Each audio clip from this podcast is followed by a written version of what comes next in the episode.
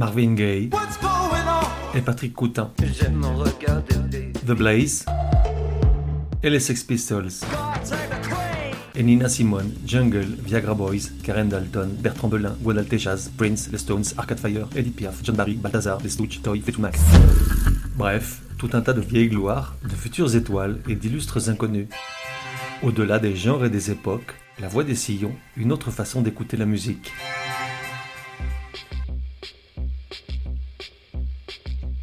La voix des sillons, numéro 32. Genre, rock sale. Époque, depuis 2013. De 1 à 10, probabilité que tu connaisses, 1. De 1 à 10, probabilité que tu me remercies pour cet égarement, 2. De 1 à 10, probabilité que je m'égare quand même lors de futurs épisodes, 10. Oui, bah c'est comme ça. Artiste, The Fat White Family. Le rock est anglais, c'est indéniable. Et puis, laissons-leur cette paternité, les motifs de fierté de ces irréductibles insulaires empêcheurs de tourner en rond ne sont pas légion. Les Anglais ont une particularité, ils naissent non pas avec un cordon ombilical, mais avec un câble relié par une prise jack à un ampli. Et leur premier cri résonne comme un soir de concert à Wembley. Le rock est dans leur gène.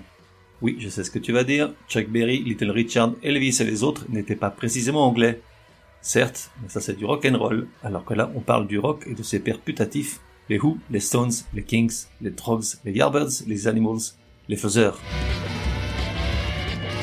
Partant de là, tous les mouvements et convulsions au sein du rock anglais sont à observer à la loupe, puisqu'ils préfigurent une tendance de fond qui va influencer ce genre de façon durable. Et en scrutant ce qui se passe depuis quelques années à l'autre bout de la ligne de l'Eurostar, on perçoit une résurgence du punk rock, même si les acteurs de cette turbulence salutaire, musicalement tout du moins, se refusent à oublier ce mot, punk, tellement au fil des ans il a été édulcoré, galvaudé et utilisé à toutes les sauces sauf l'original. Des groupes comme Sliffen Mods, Idols ou Shame sont les Sex Pistols, les Clash et les Damned d'il y a 45 ans, permettant à toute une génération, qui en a seulement entendu parler par leurs parents, de se croire revenus le temps d'un concert à l'époque londonienne électrique du quartier de Camden et des salles comme le Marquis et le Hundred Club. Si en 77, la cible et les revendications du mouvement punk étaient essentiellement politiques, avec Thatcher et le corset imposé par l'establishment comme tête de turc, aujourd'hui les motivations sont plus nombreuses, bien que souvent confuses et désabusées. Bien sûr, le clown résident de Downing Street, son populisme, ses mensonges et sa perfidie tellement british gagnent le pompon. Mais pas seulement, sont également dans la mire la gentrification de Londres, qui en fait une ville inabordable pour la majorité, et la sensation d'être repoussé au loin, là où on ne gâche plus la photo, ce qui débouche sur une scène punk rock très énervée. De son côté, The Fat White Family fait un peu bande à part, au moins dans le discours. Les affreux sales et méchants, comme on les connaît, assument que le match face aux nantis et aux privilégiés est déjà perdu, et que de toute façon les dés étaient pipés dès le départ. Alors, ils laissent le venin acide et caustique aux trois autres groupes déjà cités, pour se vautrer dans la fange des travers et des déviances des hommes, quels qu'ils soient.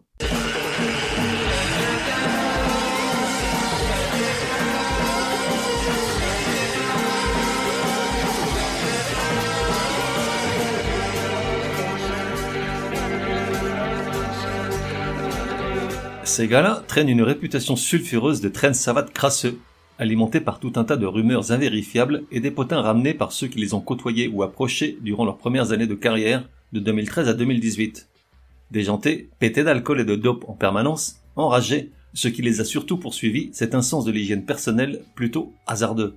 Peut-être s'agissait-il pour eux de faire honneur à leurs aînés, en particulier à John Lydon, le chanteur des Sex Pistols, qui avoue, dans son livre La rage et mon énergie, qu'il ne s'est jamais lavé les dents. De toute sa vie. Au secours. Anti-héros, marginaux pur jus, braillards édentés, rockers clodo, les Fat White Family sont le groupe anglais le plus dépravé, dépenaillé, pourri et altéré de ces dernières années, et c'est aussi pour ça qu'ils ont une légion de fans et que les journalistes en redemandent.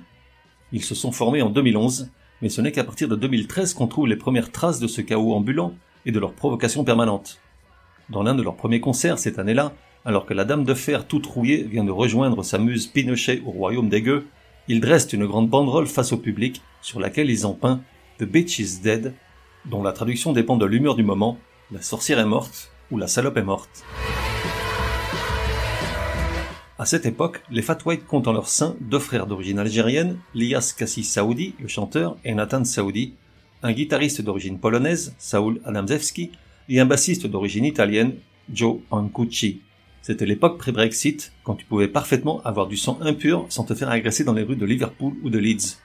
Avec leur premier disque, ils prennent tout le monde par surprise en réveillant un pays passablement endormi par la pop molle de Coldplay, les brouffes bon marché de Muse et le rock prévisible de Arctic Monkeys. Champagne Holocaust, dont la pochette montre un cochon famélique, tenant marteau et faucille ensanglanté, et un pénis flasque entre des jambes maigrelettes, attise toutes les convoitises des médias avides de sang frais. Sur cet album, sur scène et dans les propos tenus face aux journalistes qui s'intéressent au phénomène, on sent une certaine résignation, l'infortune et la poisse, alors ils préfèrent effrayer le citoyen, au nom duquel pourtant ils disent s'égosiller en paroles et attitudes décadentes, brutales et nihilistes.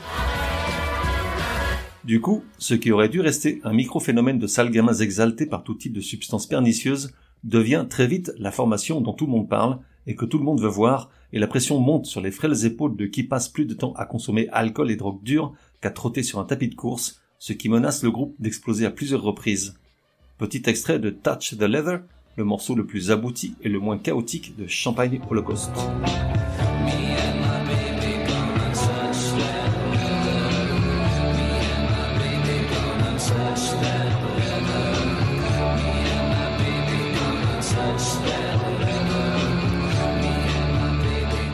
En 2014, ils sont pressentis pour faire la première partie d'une tournée de Franz Ferdinand, mais ça tourne vite vinaigre, tant il est impossible de les canaliser et de les contrôler un minimum pour assurer le show au quotidien. Pourtant, contre toute attente, le groupe tient le coup, même au prix d'un certain turnover dans la formation. En 2016, ils sortent un deuxième opus, Songs for Our Mothers. En gros, on prend les mêmes et on recommence, même si le son est plus psychédélique et mélodique que le premier. L'album est lancé avec le single The Whitest Boy on the Beach.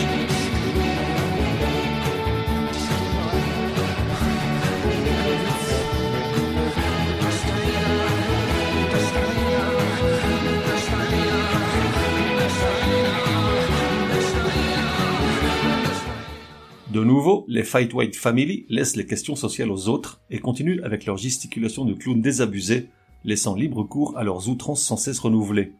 Leur consommation de drogue augmente, la tournée mondiale tourne au chaos tant ils sont ingérables, ils se coupent du monde et deviennent violents au sein même de la formation. Seule lumière au bout du tunnel, la décision du guitariste Saul Adamzewski de quitter le groupe pour se remettre d'aplomb. Son départ agit comme un détonateur, d'autres prennent une voie identique qui au Mexique, qui à New York, qui en Asie. Leur but Se défaire de cet ami qui leur empoisonne la vie, l'héroïne. À leur retour, chacun se lance dans de nouveaux projets, puis ils se remettent ensemble en 2018 pour préparer un troisième album, Surf's Up, qui voit le jour en avril 2019. Cette fois, même si la drogue et l'alcool ne sont jamais très loin, ils semblent en avoir fini avec l'autodestruction et ont même quitté Londres pour l'air vivifiant du nord du pays, aux alentours de Sheffield, dans laquelle l'IAS Saoudi, le leader, crie à qui veut bien l'entendre que pour le prix d'une chambre miteuse à Londres, ils ont loué une véritable maison de briques au sous-sol de laquelle ils ont emménagé un petit studio d'enregistrement. Le titre de l'album, Surf's Up, j'appelle parce que ça a son importance, Serre S-E-R-F-S comme en français, pourrait se traduire par Serre, levez-vous. Il s'agit d'un clin d'œil ironique à l'album des Beach Boys, Surf's Up, S-U-R-F soit Vive le surf, un truc comme ça. En définitive, Surf's Up versus Surf's Up, ou le servage moderne d'une société de plus en plus ubérisée en opposition aux plaisirs balnéaires innocents des garçons de plage. La musique de l'album est moins bordélique, plus mélodique, même si les vidéos sont toujours aussi délirantes et dérangeantes. Voici Tate's Good with the Money.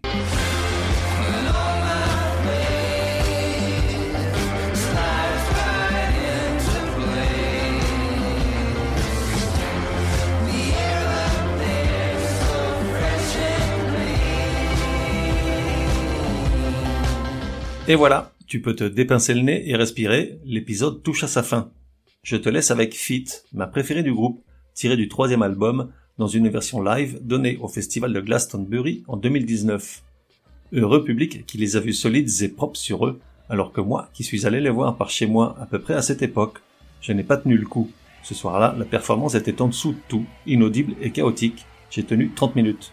Dommage, parce que Fit est de ces chansons que j'adore qui monte, qui monte, qui monte, sans jamais vraiment exploser canon. On se retrouve dans un prochain numéro de La Voix des Sillons. En attendant, café et à la messe.